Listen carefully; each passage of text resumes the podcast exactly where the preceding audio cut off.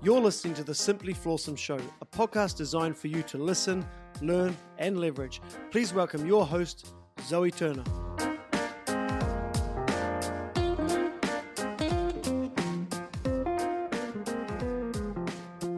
Today's podcast is coming to you from the Rove Hotel in Dubai Marina.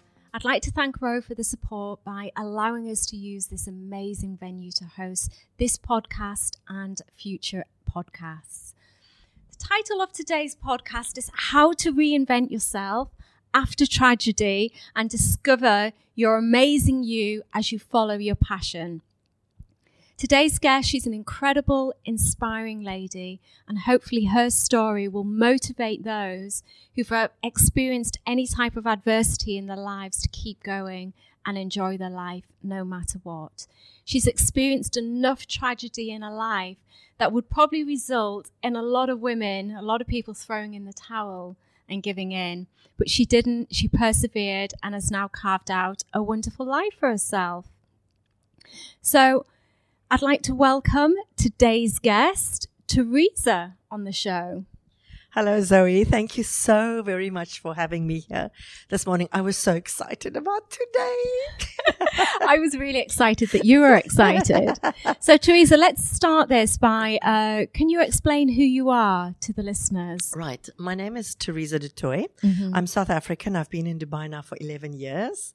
And um, I love being here. Um, I'm a single woman, a woman. I arrived here as a single woman and got married. And then I'm back to being a single woman again. Uh, not do my own decision or my own choosing. But uh, yes, and what I do here in Dubai is um, through fr- because of what I went through, I actually discovered what my life's passion was. And so what I do in Dubai is two things. I conduct wedding ceremonies as a wedding celebrant.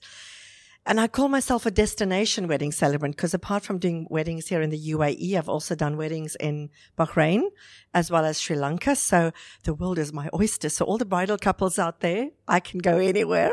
What is a wedding celebrant?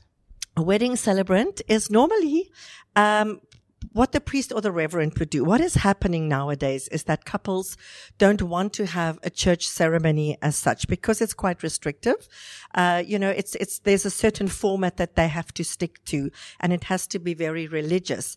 Um, by using a celebrant, you actually, they're having, um, they call it either a, a, cel- um, a celebration ceremony or a blessing ceremony. So basically what I do is I conduct the whole ceremony like what the priest or the reverend would do, but now it's got the freedom of adding whatever you want to it. So I always say to my couples, we can personalize this as much as you want to. So what couples then do is they'll have the legal side done either at the consulates, back home, the courts, wherever they are, and then they have the blessing ceremony here. And so that they always count that ceremony as the wedding wedding day because the bride walks down the aisle in her white dress. The groom is there. It's the real wedding. And should they want something religious, I can do that. Should they want something non-religious, I can do that. The main thing is we celebrate Amazing. So tell us about your journey. How did you get from where you are to, to becoming a wedding celebrant? Mm. Tell us a little bit about your journey. It's been a, it's, it's, look, it's been an interesting journey. Um, uh, originally, I was married um, in my final year at university. Married my university sweetheart. We had a beautiful life together. He was amazing. He was such a kind, loving man, a great husband, a great father. We were married 30 years. We have three kids from that. They're all adults now. And um, then my husband contracted, I never knew you could get tongue cancer. So he got tongue cancer. And by the time it was discovered, it had basically invaded his whole tongue. And so when we went to see the specialist in Cape Town, South Africa to determine, okay, what's the next step? After he examined him, he sat down and he had a picture of a tongue and he was coloring in the tongue. And he was saying, well, as far as I color, that's where the, how much the cancer has invaded. And my thoughts were, when are you stop coloring? Because this is the whole tongue. And then he stopped and he said, there's only one teeny weeny little slither on the side. And I said, what do we do? And then he said the following words. He said, we need to cut out his tongue and build him a new tongue from his stomach muscles and stomach skin. And when he said those words, I really felt my life out of me through the door, down the corridor, down the stairs, and into the streets of Cape Town because I thought, how on earth are we going to do this? How are we going to get through this? And um, it was it was a very very traumatic experience, truly extremely tough. Sounds like something out of a horror movie. Having to cut out your tongue. Yeah, I tell you, um, I couldn't imagine it. So we had to. Uh, he had to see a whole ton of other specialists, and they all concurred this would be the best route forward because they said, look, if we don't remove the tongue now, once it's gone to the back of the throat, then they can't do anything. So then we had to book a theater date in December. And of course, you, you're groping and, and looking for any sort of miracle, you know, anything just so that you don't have to face this. And what then happened was that we booked the date. So now we go back home. So now we're looking for miracles. We're looking for all sorts of things. What should he eat? What should he drink? Well, how should he boost his immune system? And, um, and it got to a point where he came from a test that he had done and he came back home and we were sitting drinking coffee outside on the deck outside our house in Knysna. And he said to me the following. He said, I've decided I want to go ahead, have my tongue removed. Let's get this over, cut this out and let me move on with my life. And when he said those words, my first thoughts were, please, no, not that one, not that one. But I said to him, my darling, if that's the, your decision, I will support you. I will be with you all the way. So that's what happened. Um, we went on to Cape Town, had the surgery. I remember when the, the doctor came to see him, the anesthetist, I was sobbing my guts out and she turned to me and she said, shall I give you some medication? And I said, no, crying. I said, no, because I don't want to have my feelings numbed. I needed to work through this traumatic event. Um, Philip had the operation. He recovered remarkably well for someone who's gone through such a severe thing.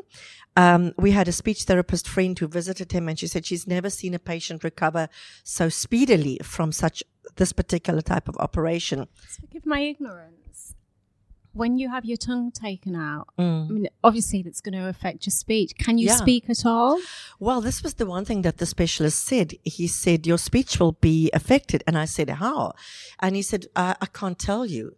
And then Philip's speech was affected and he sounded like a guy, you know, who had a hot potato in his mouth like that. You spoke like that.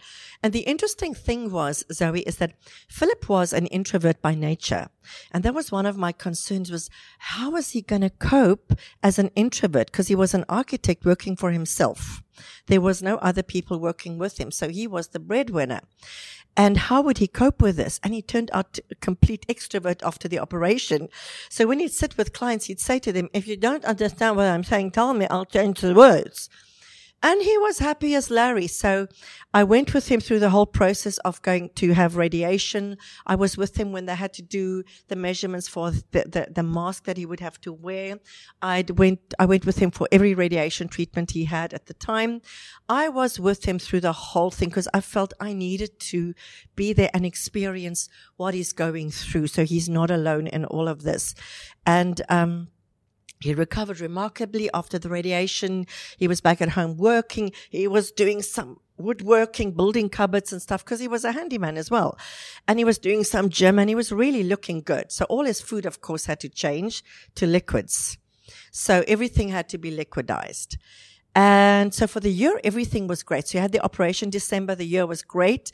And then came December, January the following year, he started saying to me that his mouth is very sore. And then when we went back to Cape Town to have biopsy done, the verdict was that the cancer has actually now started in the soft tissue of his mouth. And the only thing that they could now suggest, he's already had radiation. They couldn't do that. So it had to be chemo. And, um, so he started the chemo and it really badly affected him. You know, for three days after getting the chemo, he would be out like a light. I mean, he would sleep and he'd feel awful. And then from the fourth day, he's back to normal again. And this was a weekly doses, dosage he had to take.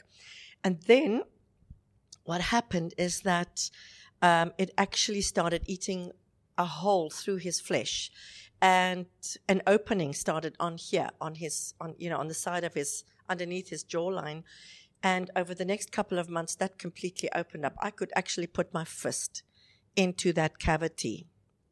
And he got as skinny as a rake. And it's, you know, you're really, you're really holding on to any miracle. and you've got to fight against fear because when I'd see the whole, the fear just wanted to envelop me. So uh, my belief and my faith in God that He would bring us through this. That's what really kept me going. I did have my days where I thought, God, how are we going to do this? And about two weeks before Philip died, I really felt that um, I needed to say to God, if He wants to take him home, He can. And it was a very tough decision for me. I said to Philip that evening, listen, I have some time. I need some time with God alone. So he was with the kids, and um, I, I went into our bedroom, closed the door, took a picture of him, and I sobbed my guts out. I really cried, and I kissed the picture of him, and I, I, I knew I was saying goodbye to Philip.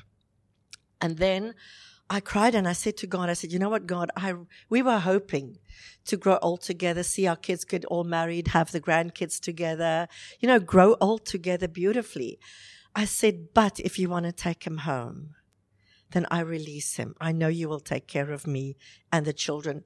And an interesting thing happened the moment I said those words. I felt like an, an iron rod pushed down my spine, pulling me up, secure, and an incredible peace. The Bible talks about peace that passes all understanding. That came over me. And then I just knew whatever is going to happen, it will be okay. And in my mind's eye, there was a picture. I was on a very high cliff, stepping out into nothingness.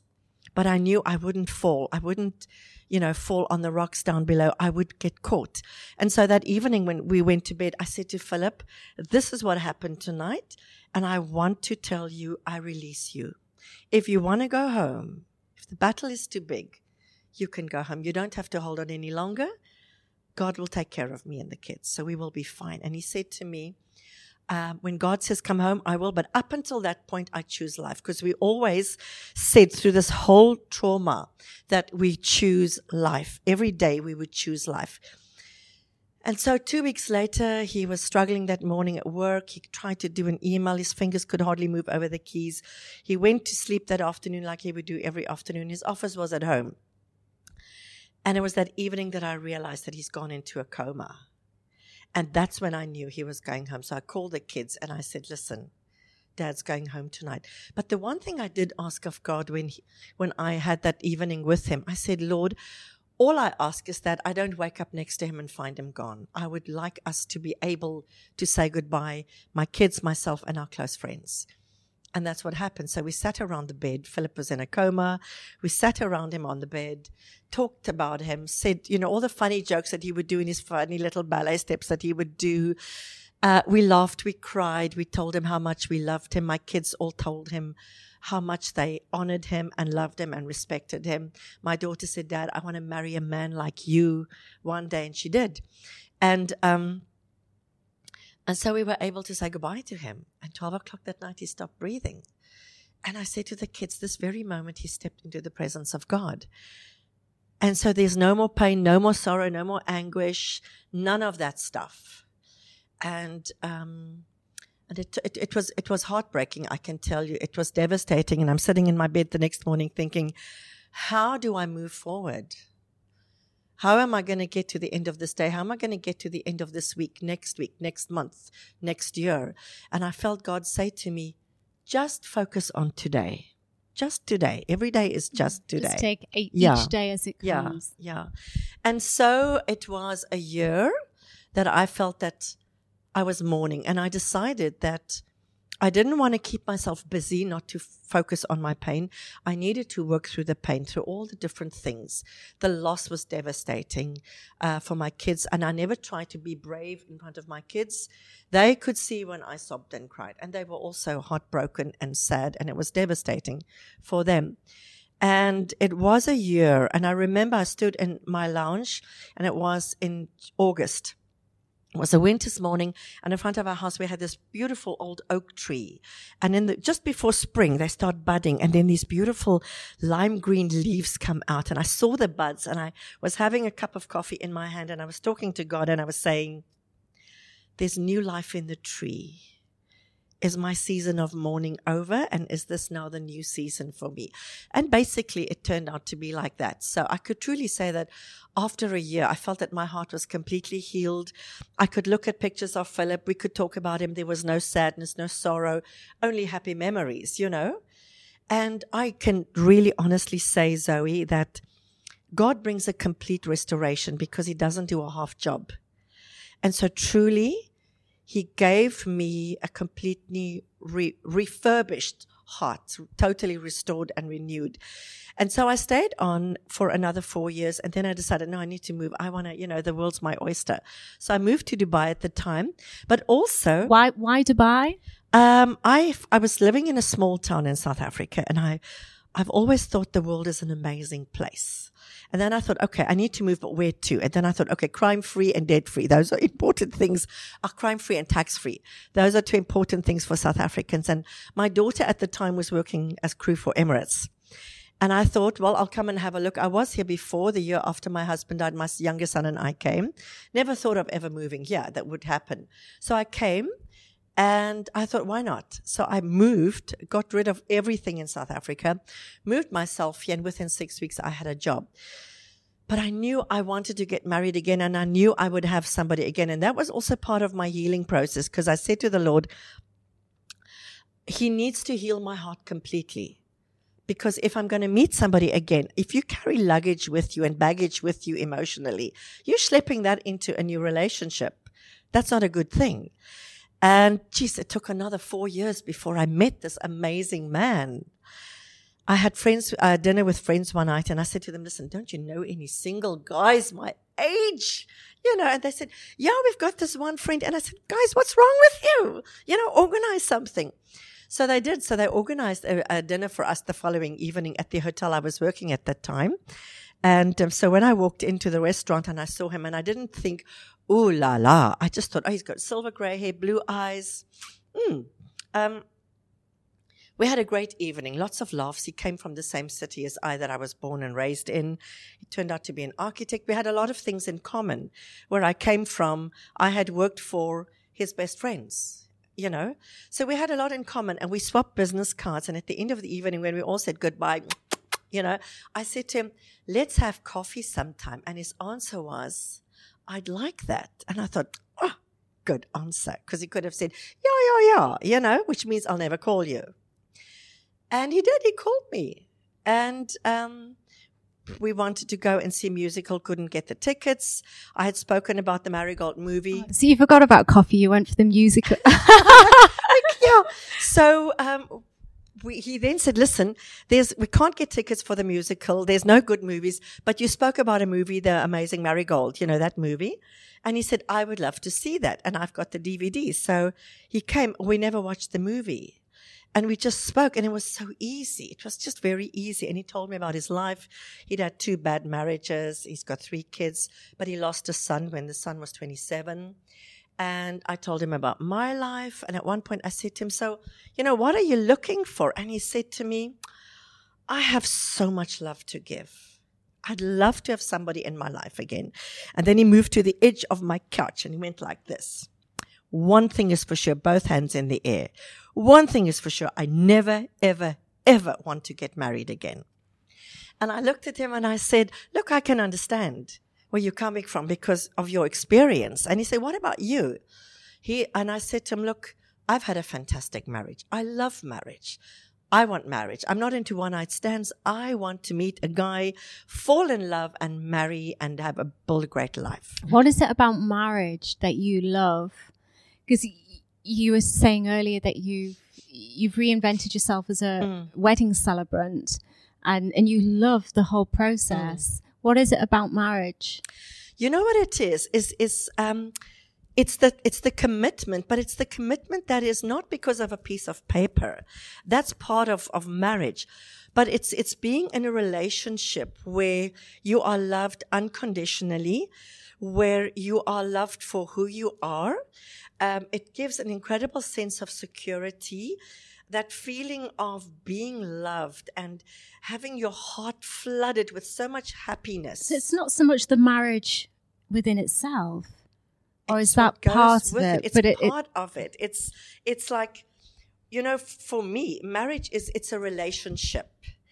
Um, I always, if my husband, even when, when I was married to Nick now, whenever he went out and he would come back, both of them, wh- whatever I was doing, the moment they would come back from wherever they went, I would drop everything, go to them at the door, hug and kiss them and tell them I love them. You know, it's, that's part of the relationship so that everything you do is an expression of the love you have for that person. And it's about wanting to spend time with that person. Um, I always felt when women would say, Oh, you know, I can't stand it when my husband does that. Or now he's on leave and I wish he'd just sort of, you know, go and spend some hours somewhere. And I think, What's wrong with you? you should be you should want to be able to spend time with each other it's and i'm not saying 24/7 always but your desire must be that you want to spend time with each other and I'm not saying that that doesn't mean that you can't go out with your girlfriends or go on a, uh, you know, chick flick movie or something like that. But the whole thing is that because you love each other, because it's joyful to be together, to spend time with each other and to be basking in the love that you have for each other. You want to be with each other. You want to do things together. Okay, so you embarked on a relationship with this gentleman. Yeah, and um, and when I told him, look, I'm looking for marriage, and he said to me, "Good for you, but that's not what I want. That's not for me, you know." But good for you. Well, six weeks later, he um, called me the one morning after he'd visited me the night before, and he said to me, "Listen, I was at the traffic light last night waiting." And he said, suddenly I felt as if I was hit by a tsunami wave and I realized I've fallen in love with you. He said, it's come completely out of the blue. It's totally sideswiped me. I never thought I could ever feel like this again. And I realized I love you. I want to marry you and I want to take care of you and I love you, you know? and I smiled and I thought, yeah, guys, I'd never ever want to get married again. You know, that's not for me. And, um, but it took a while for me to tell him I love you because for me, it's different when you say to your friends, I love you. But when you say to a person, a man or a woman in a relationship, I love you, the moment you utter those words, you are actually, you're giving your heart away. Mm-hmm. And, th- you know, that, that's a hefty moment. And I've always felt you should never just give your heart away willy nilly to a person, and I'm talking relationship wise, you know, in a romantic relationship. And so he'd say to me, When are you going to tell me, you know, you love me? When are you going to tell me you love me? And I'd say to my darling, It will happen, you know. And then it was oh, about two, three months later when I told him, My darling, I really love you, you know. And I knew when I said those words, this was it, you know, the, it was in my heart, but I needed to utter that. And that was it, you know. And, um, I loved this guy with all of my heart. And it was a beautiful marriage. And it was also a different season of both our lives because our kids were adults. We didn't have kids in the house. So we could just enjoy each other. It was fabulous. And he used to say to me every single day, my darling, I never knew marriage could be like this. And we were hoping for 20 years. And then we had two years and four months. And then he died of a heart attack while quad biking in the desert with a friend. Oh. And so, as my son said to me when we when Nick passed away and everyone was together for the um, the memorial service, I said to him, "Because I'm so sorry that you've got to go through this again, because he was the youngest of all of them." He looked at me with a smile and he said, "Hey, mom, look, we're veterans now," you know. and um, I said to the kids the one evening, all of the kids, and I said, you know, now at the moment, dad and, you know, the two dads are now in heaven, you know, so they chatting to each other. So my daughter says, yeah, so the one saying to the other, hey, your wife's a hot chick, isn't she? And um, so you have to have, you've got to bring humor. You've got to see the lighter side of something as well. But so it was devastating when I got that phone call to tell me that Nick had passed away in the desert. My heart truly shattered into a million pieces. And I thought, no, this is not possible. This cannot be happening to me. And it was devastating, I can tell you. Um, I thought, how do I get through this one? You know? Um, there were a lot of implications too at the time. But I knew, you know, it was like, how do I get through this? How different was it? In terms of um, grieving. You know, like you'd you'd already lost one husband Mm. who you'd been with your whole life, and then you met someone else. You'd had two wonderful years Yeah. together. Was it was the grieving process different? Was losing them different? Was one? I'm just maybe it's just a morbid fascination, but I'm just generally interested. Is was one more significant than the other, or were they both? How- both were devastating. Both were completely devastating, um, because of because of the, the intense relationship we had. You know, it was both marriages were beautiful and happy. So I lost my soulmate. Philip was my soulmate. I believe you have more than one soulmate because I really believe you should celebrate life. You know, I could have said, I never ever want to get married again and got my soulmate. He's gone. That's it. No, uh, because we move through different seasons of our lives. And so we've got to embrace the different seasons. So both were devastating. The one was after a long illness. So you've got to always say to yourself, what I see is not necessarily what's going to happen. Um, so in a way, you know, you almost think, you almost have this thought in the back of your head, well, maybe it is just leading one way, but you've got to fight against that because you want to keep the faith all the time. You've got to keep hope alive. With Nick, the suddenness, I mean, I said goodbye to him that morning as I, as he drove off and I saw his profile and I thought, ugh, it's my sexy husband going there. Never realizing or thinking any thoughts that I would never see him alive again. So it was devastating in both ways, uh, devastating in the worst sense of the word that you can imagine because I lost my darling. I lost my soulmate. I lost the man who looked at me with eyes filled with admiration. A guy who used to say, I love saying my wife. I'll ask my wife, you know? It's interesting um, what you were saying because I can relate to this with my grandparents. Yeah. Um, I lost my grandparents recently, and they meant more to me than anything in the whole Mm. wide world. I'll probably, I still get choked up when I talk about it now, but I always knew that the last words that I would ever say Mm. to any of them would be "I love you." I always knew, you know that because that was always the last word that I would say. Yeah. And you were saying like with your husband, like you would always, you know, whenever they were going away or out the door, you'd always give them a kiss. Yes, tell and say, I love them. you. And, you know, so that the day that Nick died in the desert, I knew he died a happy man. He died knowing that he was very much loved by me.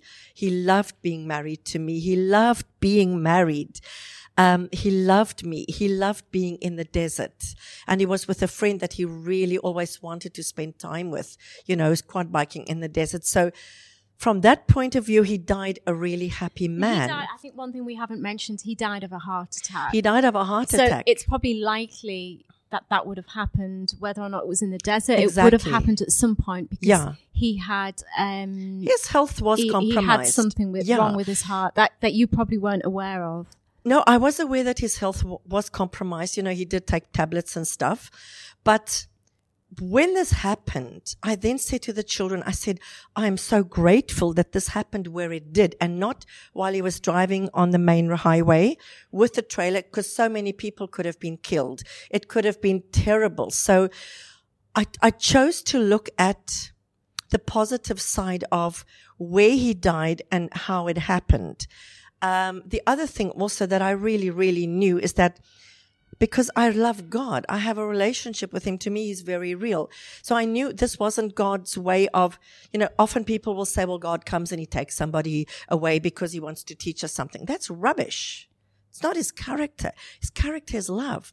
But things happen and that he will bring me through. So what I would do is I would do, put scriptures on my fridge. So when I go to that kitchen in the morning to go and make coffee, my first thing I would see would be a word of scripture that would inst- strengthen me and encourage me and lift me up, something that I could hold on to.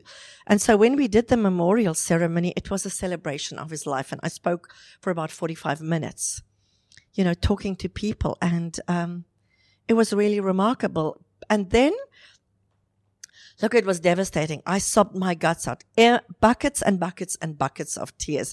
And then you've got to have, you, you go through those first experiences. Um, I remember we went to see a lawyer in that time with my stepkids and we were on the, the, the metro or on the tram. And I'm looking out and I see the traffic going and I'm thinking, everybody's carrying on with their lives. But nobody knows my life's been devastated because I lost my loved one. And it was these strange things. And then going into the supermarket, going to fill up the car. Th- those first things of everything, then the first birthday, the first Christmas, the first everything, having to work through all of that. And once again, I, I took the time out to really mourn and grieve because I do think that's so important because then you go through the process and your heart can be restored completely and your soul so that you can move forward and move into life and celebrating life again. And the funny thing was, Nick would always say to me very seriously, my darling, God forbid, God forbid I die before you. But if that happens, mourn me as long or as short as it takes to get your heart healed. Once your heart is healed, go out, meet a guy, fall in love, and get married again. He said, because you're too vibrant a woman not to be loved by a man and not to love a man. And so, yeah, here I am, four years on already. It's been four years that he's gone. And it was about a year after he passed away that I was sitting and I was thinking, I know good comes out of tragedy because God is always able to bring good out of bad things. And I felt at times like a pregnant woman. I felt that there's stuff on the inside that I needed to share, but I didn't know how. I didn't know what platform. And I've always also loved public speaking. So out of the blue, about it was a year after, out of the blue, a friend of my daughter who was a, a wedding photographer at the time, she phoned me out of the blue and she said, listen, I have a business proposal. And I said, what? And she said, listen, there was a lovely woman here in Dubai who was a wedding celebrant. She suddenly passed away a few weeks ago. We all loved her and she, there's been such a hole left in the wedding community. And I know you love marriage. You love public speaking. I think you'd make a fantastic wedding celebrant. So please consider becoming a wedding celebrant. So my first words to her, well, what does a wedding celebrant do? So she told me, and then I Googled.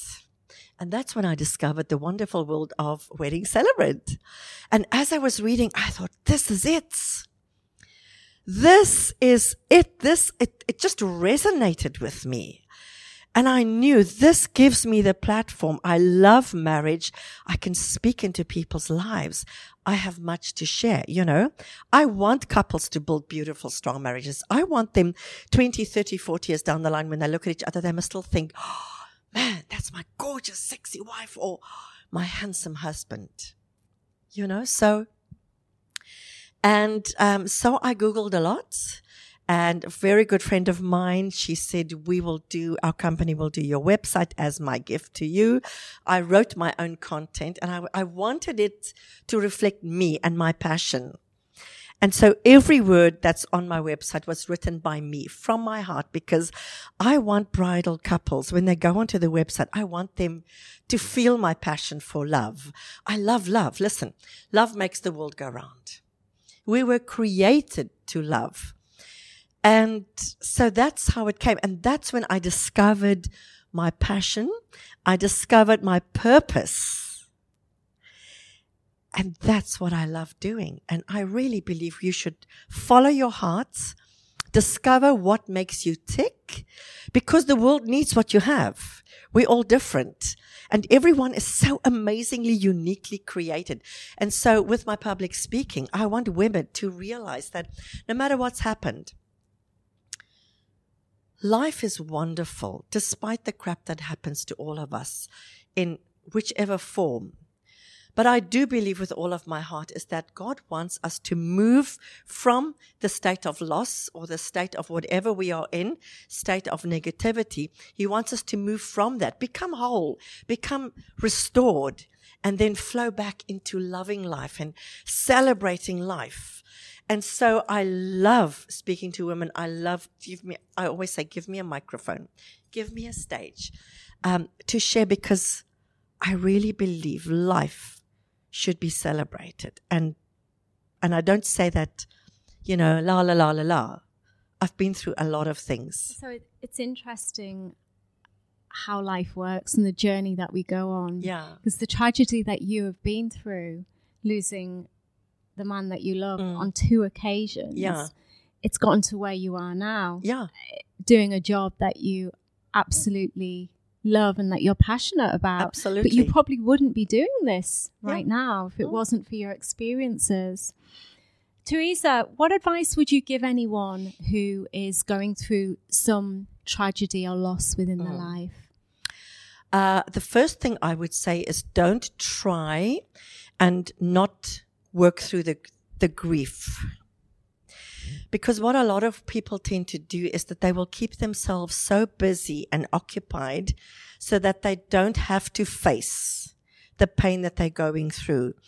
And they might think that that is the best thing.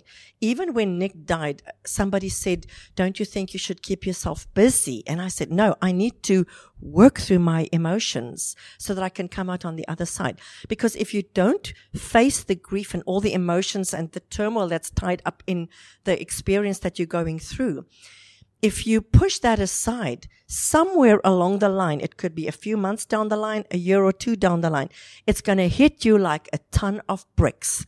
You're going to come out with all sorts of uh, depression is probably one of them, uh, a state of negativity, um, all sorts of illnesses and ailments, you know, which actually have their root in your in your um, in your psyche because we were not supposed, we were not created to store up these emotions. So most importantly, you've got to face the grief. And if you can't do it on your own, find somebody that you can share it with.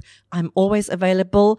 Um, I did counseling recently for a woman who lost her brother and to be able to just share some thoughts. And, um, but it's a process and you can't short circuit the process. It is a process. You can't say it's going to be long or short, but I do know face your emotions, face the pain, the agony. If it's losing someone through death, it's devastating. I so know that. But there's something that I learned when Nick died. And that was after working through my own grief and pain, I suddenly realized, I started thinking, what did Nick gain when he stepped off his bike and stepped into heaven? Immediately, he was in perfect health. He stepped into the presence of God. He never had to face any of the dramas that life throws us. He was living the life he was born to live. And the more I focused on what he had gained, that took a lot of the sting of the loss for me.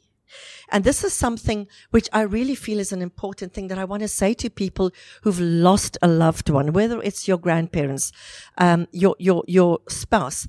I can't, I can't say I understand the, the loss that people feel who've lost a child.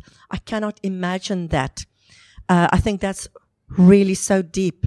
But the one thing that I've learned is that the reason the grieving in the beginning is so tough for us and why when somebody is maybe very ill, we're praying constantly for a miracle, a miracle, a miracle. We don't want to let go because subconsciously we don't want to face that moment where that person then passes away and we have to now suddenly deal with the grief. So we want to postpone the grief.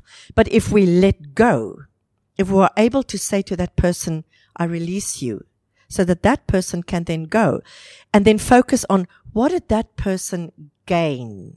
Let's focus on the positive, what that person gained when they passed away, being in God's presence, being in, um, being in an atmosphere of love that is completely overwhelming love that we don't comprehend, being in a complete state of health, whatever the case is. If we focus on that, that removes the sting that the grief leaves within our hearts. So that's something I would say most certainly you need to focus on. Your faith has definitely got you through Yeah. your your pain and your tough times. Yes. A lot of people don't have your faith. I think for, for if, from my own personal point of um, experience, having faith in, in, in, in God and I know his character. I know he loves me and I know he only wants the best for me. Um, my faith in him, knowing that despite what I went through, knowing that he would bring me through, he would restore me, he would take care of me. He would provide for me. He would, he would take care of me on every level. That was what I held on to when I felt I couldn't cope. And I often think if you have no, if you have no belief system, I think it becomes harder because what do you hold on to? And it's not a crutch. It is, I have an absolute belief in my Father in heaven who loves me. I truly believe that our pain is packaged in a certain way for a reason. Why do you think your pain was packaged in this way?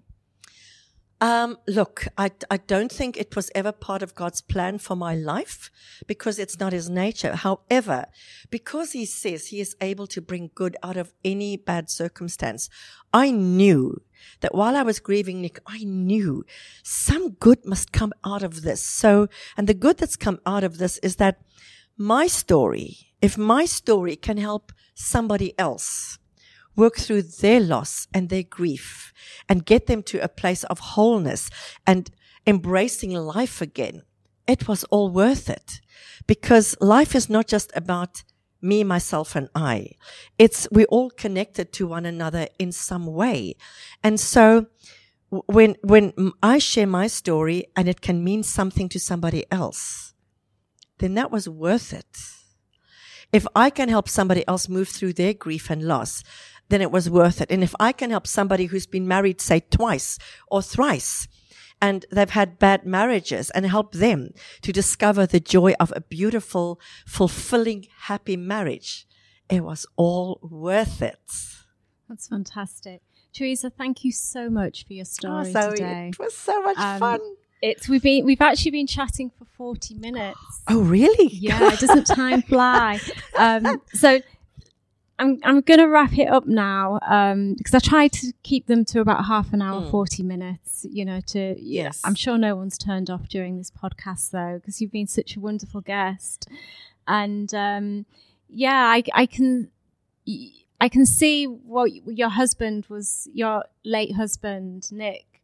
Um, you know, when he was saying that you have so much energy and yeah. that you're vibrant, and I can relate. I can see that. I can see that. And I, you know, I hope that your journey on the next few years continues to be Thank you, Zoe. An amazing one. Thank you. Well, listen. Who knows? I am waiting for husband number three. You know, I want to be married again. And it's lovely to be in a great marriage relationship. So, yeah, I, it's been four years now. It's more than enough time. Yeah. So um, I'm sure you will meet someone yeah, with your amazing energy. and I have faith. Yeah, fantastic. Thank you so much for coming on today oh, and sharing your story. Thank you so much for asking me. It was such a beautiful uh, moment in time. Thank you for asking me and thank you for giving me the platform to just share my story. And I hope that it's been able to touch the hearts of people and women out there. And um, blessings upon all your podcasts. Thank you so much. And thank you again to Rove Hotel in Dubai Marina for uh, allowing us to use this fantastic space to record and film these podcasts. So until next time, thank you.